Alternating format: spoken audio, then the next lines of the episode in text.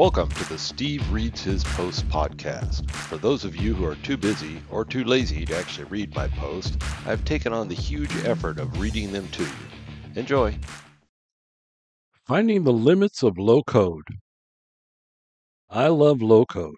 It can and is changing business solutions for the world. Due to a recent business model change, we are stretching low code to the limit and occasionally finding that limit. The new model. I've written in the past about our new unlimited services model we call the Works from ForceWorks. This has been a tremendous success for both us and our subscribers. The key attraction seems to be the unlimited deployment configuration and customizations we offer for a fixed monthly cost. Everything except development code. Needless to say, our subscribers are expecting us to push the boundaries of low code since that is on the all you can eat buffet, and we are. The old days. Before this new model, customers paid us for everything we did. It did not matter if it was no code, low code, or full on development code. Our embracing low code was more a reaction to customers preferring it.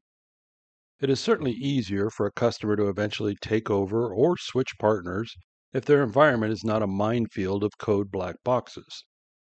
Having a customer keep you on the team just because you are the only one who could figure things out is a time bomb waiting to blow up in everybody's face. Low code.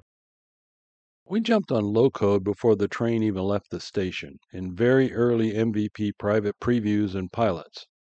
As a pure development company at the time, it seemed like more of a novelty, something a customer might use instead of spending the money to do the job the right way. But that low code train kept on chugging and getting more and more capable. In truth, low code is the highest level of code there is. Behind the abstraction layer users see is a massive amount of code to enable the low code experience on the front end. Technical limits.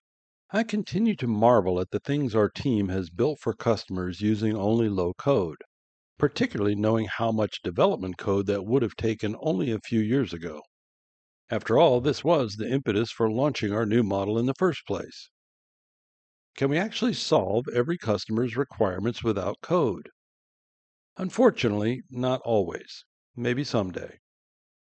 Occasionally, our low code team will hit a technical wall on a requirement, something that is simply beyond low code today. Our low code team is disincentivized to bring in developers, so they will exhaust every low code option before they tap out, but it happens. While Microsoft is continuing to push the low code envelope, there are still some technical limitations for certain things. Things that low code, which in the grand scheme of things is still an infant, cannot cover. Fortunately, that list of things is continuously shrinking. Practical limits. Just because you can doesn't always mean you should. We have often spent hours solving a customer problem with low code that could have been solved in minutes with code. That's fine. Low code is all you can eat in our model, and our low code team is a lot less expensive than our developer team. As long as it is not a technical limitation, our team has been directed to continue the low code course. Sometimes this results in a compromise solution, and other times it results in a Rube Goldberg machine. A Rube Goldberg machine, named after American cartoonist Rube Goldberg, is a chain reaction type machine or contraption intentionally designed to perform a simple task in an indirect and impractically overly complicated way.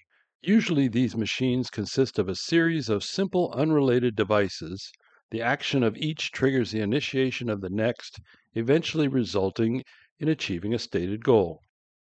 Many of our customers are perfectly fine with this as long as it does not cost them any more money, and I get that. Development appetite. I would say that we have about a 50 50 mix of customers today.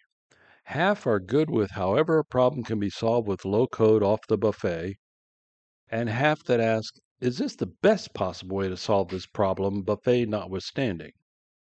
We classify these latter customers as having a development appetite.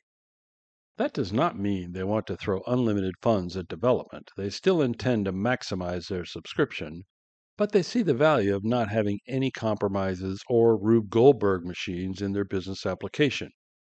It's a choice they make. I stand by my past statements that 90% of businesses will not require development code to accomplish their goals, and of the ones that will need code, 90% of what they want to accomplish can be done without code. So I guess this post is really about the 10% of the 10%. But no one will be happier than me when Microsoft closes the gaps. The Developer's Challenge Most developers I know are perfectionists. Code is tedious and not forgiving of mistakes.